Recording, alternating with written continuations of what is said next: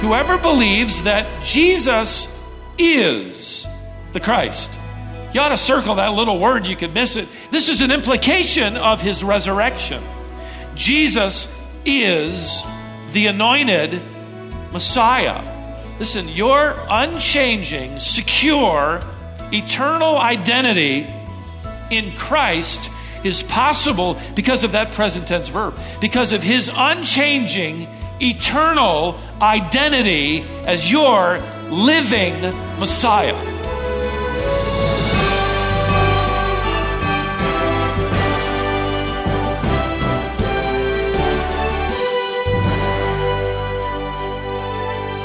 The Apostle John wanted believers to know for certain that their relationship with God was secure. Isn't that something you want to know as well? Don't you want assurance that God has really saved you? He wrote about that in 1 John chapter 5. And today we begin a series from that chapter entitled Without a Doubt. We're going to look at how we can know for certain that we belong to Christ. And we'll see how our lives form an authentic, compelling defense to the reality of the Christian faith. Stephen's calling today's lesson in defense of Christianity. Several years after the death of the Apostle John, right around 125 AD, a man by the name of Aristides attempted to defend Christianity to the Roman emperor by the name of Hadrian, and his defense was scripted and it became known as an apology or a defense of the Christian faith. I uh, read uh, much of it, whittled down just a, a few lines, and I want to quote from it as we begin. He wrote this Christians persuade others to become Christians by the love they have for them and when they have become so, that is, when they become Christians, they call them without distinction brothers. And if there is among them a man that is poor and needy, they fast two or three days that they may supply the needy with necessary food. They observe the commandments of their Messiah. They live honestly and soberly. They praise God for their food and their drink. They render him thanks. Such is the law of the Christian and such is his manner of life. As we return to John's first letter, 1 John, he used the word in the last two paragraphs, love, and he used it 27 times. It's little wonder that his earlier nickname from the Lord, a son of thunder, would be changed by the early church over time to the apostle of love. He loved the Lord, he loved the church, he loved the word, he loved his children in the faith, he desired they walk in truth, and he longed to see that more than anything else. But this apostle of love could also be entitled or nicknamed the apostle of certainty.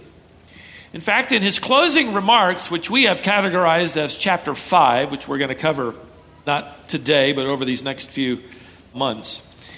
The verb, the verb to know is repeated seven times. We know, that we may know, that you may know. He wants us to, to lock down some truths. It's going to appear over and over.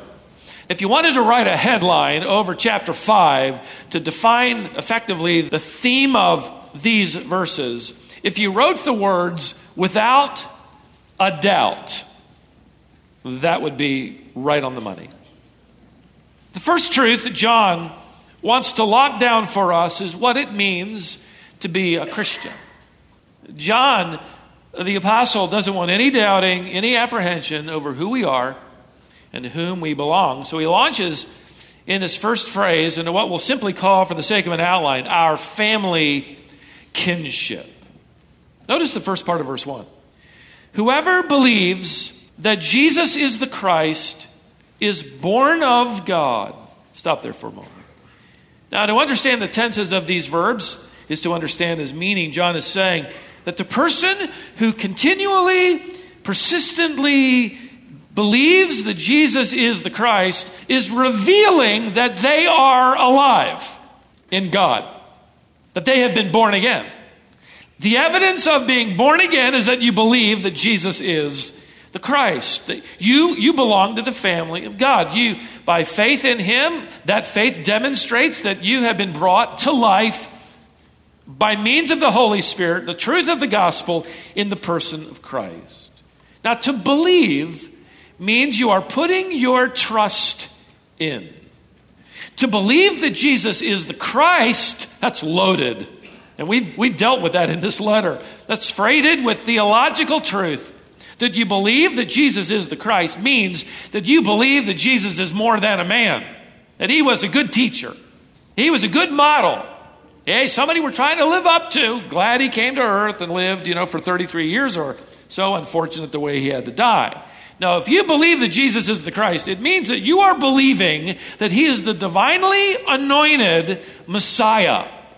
Beloved, you will never come to terms with who you are until you understand who He is and find in Him your identity and kinship. Now, let me point out what he points out, and that is his reference to our family fellowship. Last part of verse 1. And whoever, whoever loves the Father loves the child born of him. Now, that's pretty self explanatory, isn't it? If you love God, you'll love his children. If you have fellowship with the Father, you're going to enjoy the fellowship of the assembly, those who claim him as Father. In fact, Jesus Christ had effectively said earlier to his disciples, The world will know you are my disciples, if I could insert here, by how many times you pray. The Lord will know you are my disciples by how many times you gather to worship. The world will know you are my disciples by how many verses you can quote. All those, by the way, are wonderful things, but that isn't what he said. In fact, the world isn't really going to pick up on any of that. Truth is, there are religions out there that meet more than we do. What they're going to sense as uniquely different, Jesus said, they will know that you are my disciples by your what? Love. That's unique. That's unique. That's supernatural. This was the remarkable characteristic referred to by Aristides as he wrote to the Roman emperor. In fact, the scoffer and unbeliever Julian, the Roman emperor, wrote later in the fourth century, said this, and I quote him. I love this. Their teacher has implanted the belief in them that they are all related. Isn't that great? Their teacher has implanted in them this idea that they are related. They actually consider themselves members of the same family. Imagine that. And by the way, it isn't a matter of compatibility, is it? It's a matter of genealogy. We happen to be brothers and sisters because we track back to the Father who gave us life by means of the Spirit. And we demonstrate our life by believing in God the Son as our anointed Messiah. So it isn't, it isn't compatibility. We haven't gathered here today because we're all just alike. We're very different, aren't we? We come from all over. In fact, I just started as one of the things we just began this greenhouse class. And it's one of the largest classes I've ever taught, about 140 adults. And some told me today they're going to come on Wednesday night, which is great. This is about the last time you can jump in until I'll teach you to get in next fall. But we went around the room, and and probably 120 of these individuals have begun coming to this church in the last 10 months. And uh, in fact, a few of them had only been here for six weeks.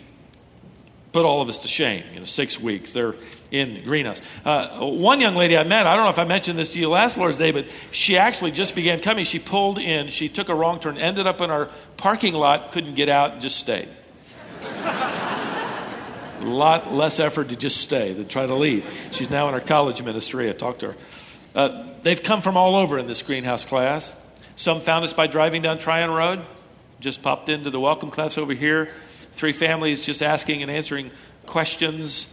And one of them said, Well, we just drove down the street and in Greenhouse, it did the same thing. We thought you were a college. We didn't know what you were, and the sign is totally ineffective. It says Colonial, and it's pretty, good flowers, which looks nice, but nobody knows who we are. But at any rate, uh, I, I, I, I, am off the track. But uh, some of them listened to the radio.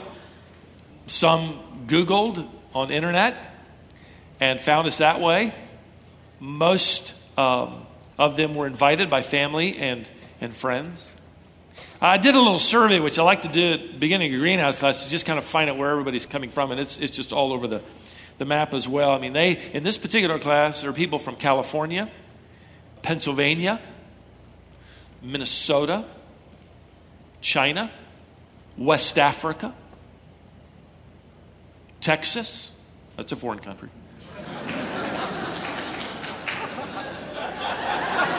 we have a contingency from Texas, I assume, huh? I mean, how are we ever going to get along? Especially with those Texans. Let me do a quick survey. How many of you moved down here from the north? Go home. I mean, welcome here. That's what I'm, I keep forgetting. That's what I've been trained to say. Welcome. Who am I to say? I was born in Minnesota, so thank you for having me. It's fascinating to observe the early church in Antioch in Acts chapter 11, the place where Christians were first rather derisively called little Christs. Christians. It was a slanderous name that stuck that we love to this day. They were first called Christians in Antioch. This was a city where church was planted and led by men from a diversity of ethnic, educational, societal, and even racial backgrounds. Just a hodgepodge. In Acts 11 21, it's a great text where it says, And the hand of the Lord was upon them. I love that. So the folks in Jerusalem hear about it. It's not a church plant. So they send Barnabas down there to check it out, and he goes over to Antioch, and, and it says, And he witnessed the grace of God and rejoiced. Isn't that wonderful? The Apostle Paul would later write to the Ephesians of their faith and love for each other. I have heard of your faith in the Lord Jesus Christ and your love toward all the saints. Why? Because we belong to one another in this family fellowship, a true, genuine, authentic New Testament church does not open its doors to only one social strata. A true church doesn't focus on one age group. A, a, church doesn't pursue only one social demographic. If you can believe it, when I was in seminary, that stuff was all the rage. Targeting a demographic. A church does not accept only one ethnic background or one race. That isn't a church. That's an embarrassment to the gospel of Christ, the grace of God. The gospel of God's grace supernaturally produces in those willing to work toward it harmony in the midst of diversity. It isn't a matter of uniformity, it's a matter of unity in the Spirit by means of sound doctrine, Titus chapter 1.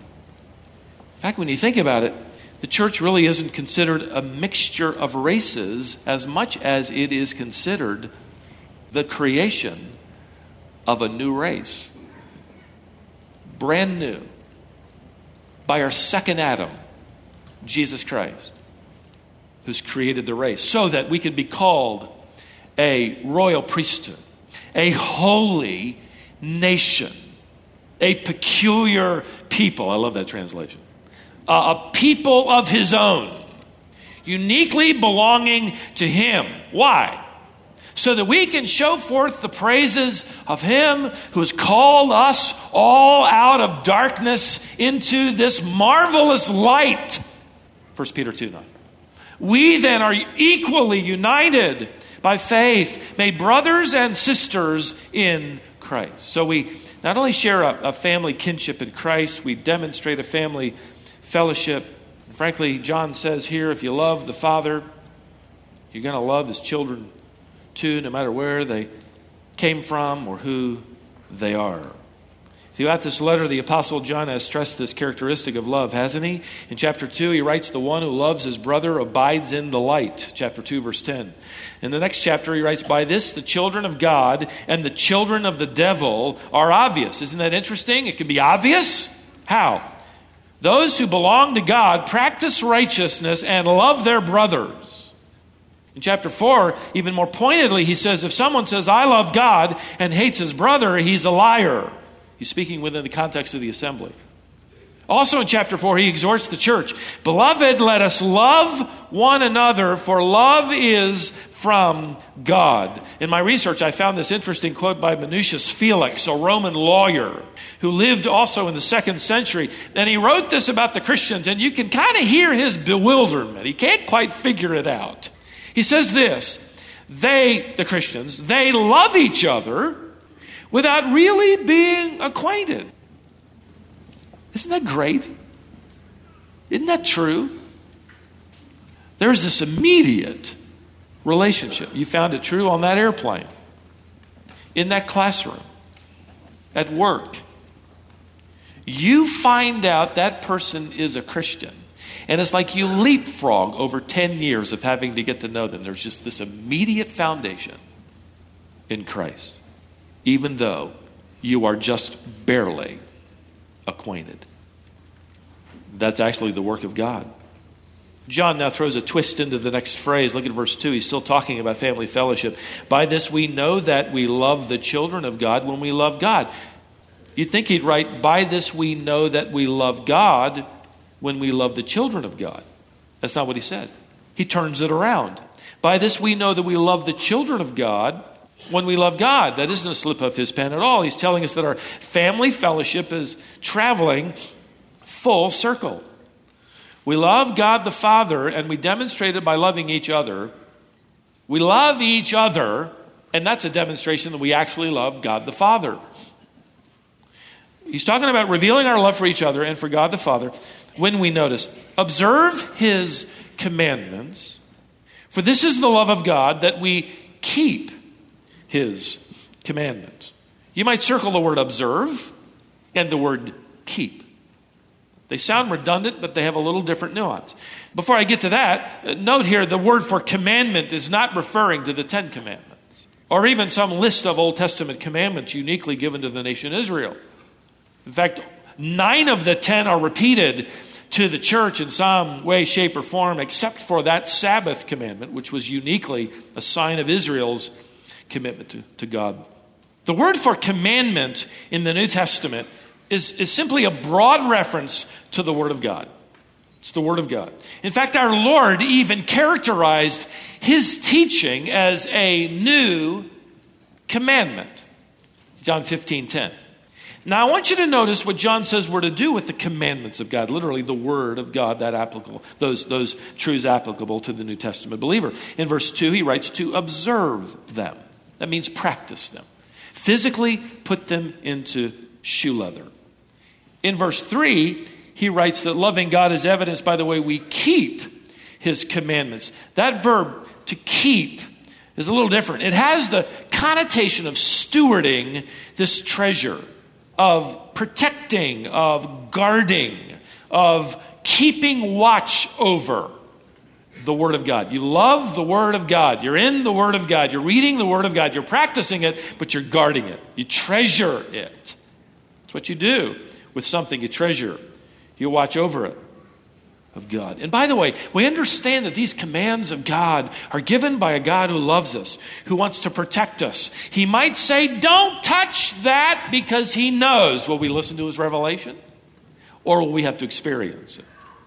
One author said, His commandments are not intended to, to weigh us down, they are wings to help us fly.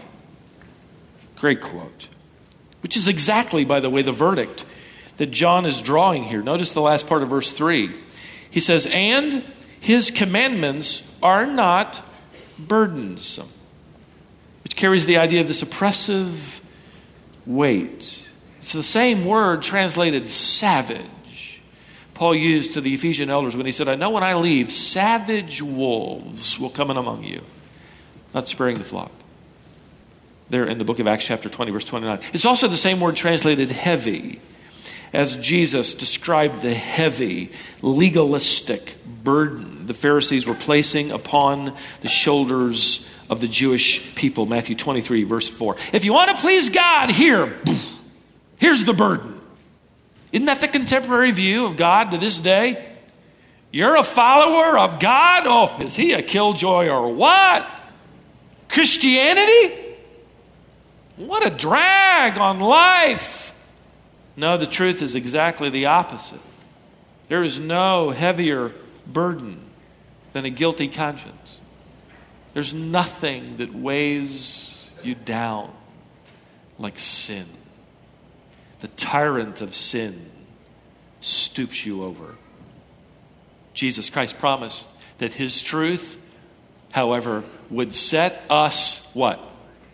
Free. John 8 32. Not drag us down. In fact, Jesus said, Take my yoke upon you and learn of me, for my yoke is easy and my burden is light. My yoke is easy. If I were to ask you, give me a word for Christianity, none of us would say easy, would we? In fact, we've discovered it's impossible, far from the Spirit of God, which is uh, perhaps lost in the translation. What does it mean, my yoke is easy? You've got to travel back to the days of Jesus Christ, even today around the world, actually.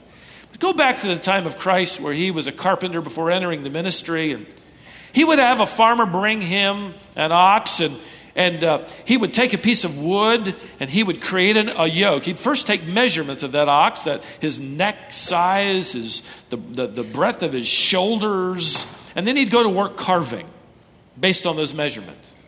And when he'd carved out that yoke, he'd have that farmer bring that ox back and he'd set it on the shoulders of that ox.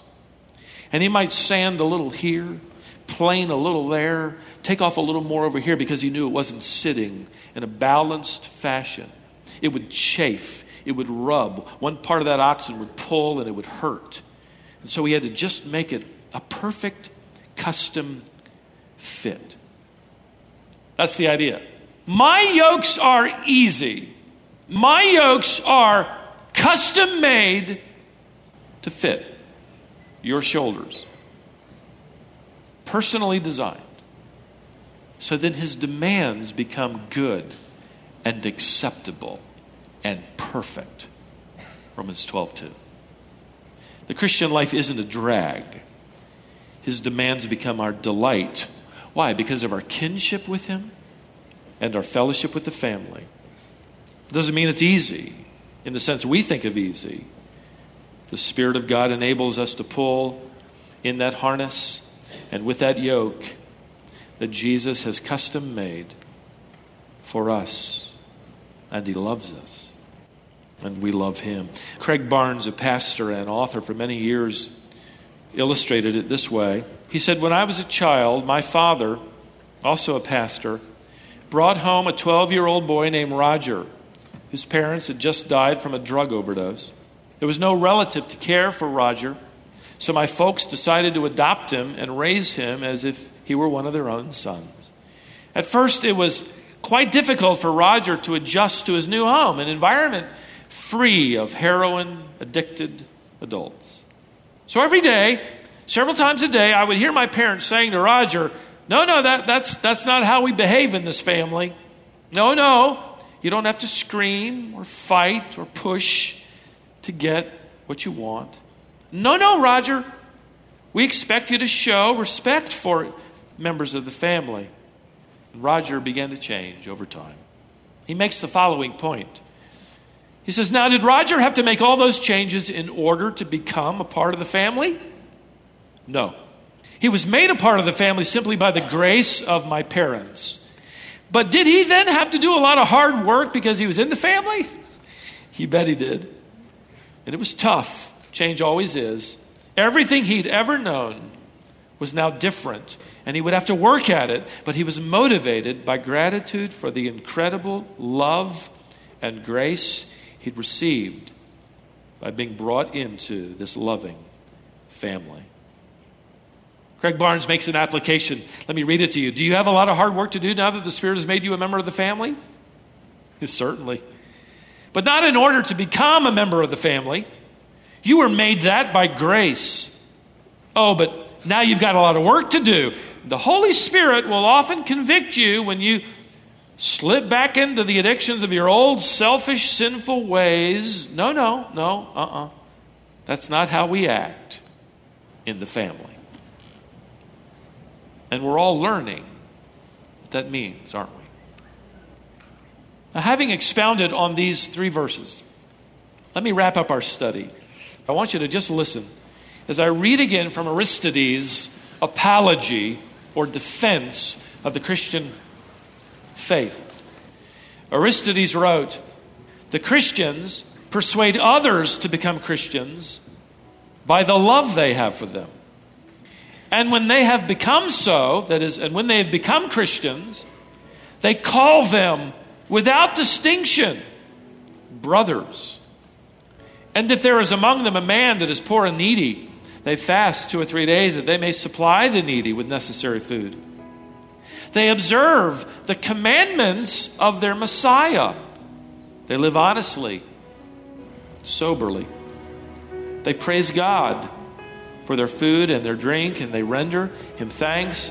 Such is the law of the Christian, and such is His manner of life. Isn't that good? That just sums up 1 John 5 1 to 3. Let me give you undeniable evidence of the truth of Christianity, the way Christians respond in faith to Christ, the way they relate to one another in love, the way they observe the commandments of Christ with praise and thanksgiving.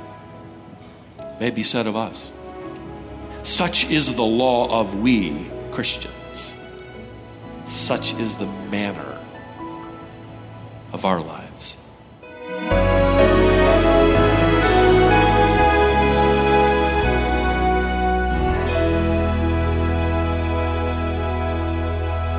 You've tuned in to Wisdom for the Heart, and this is the Bible teaching ministry of Stephen Davey. From the very beginning of this ministry, Stephen has often reminded us that we are empowered by prayer. I invite you to join our global prayer team and pray for us. You'll find information about the global prayer team at wisdomonline.org forward slash prayer. We also want to pray for you. We have a team of people who pray for the requests that come in. Learn more or submit a prayer request at wisdomonline.org forward slash prayer. And then join us next time as we bring you more wisdom for the heart.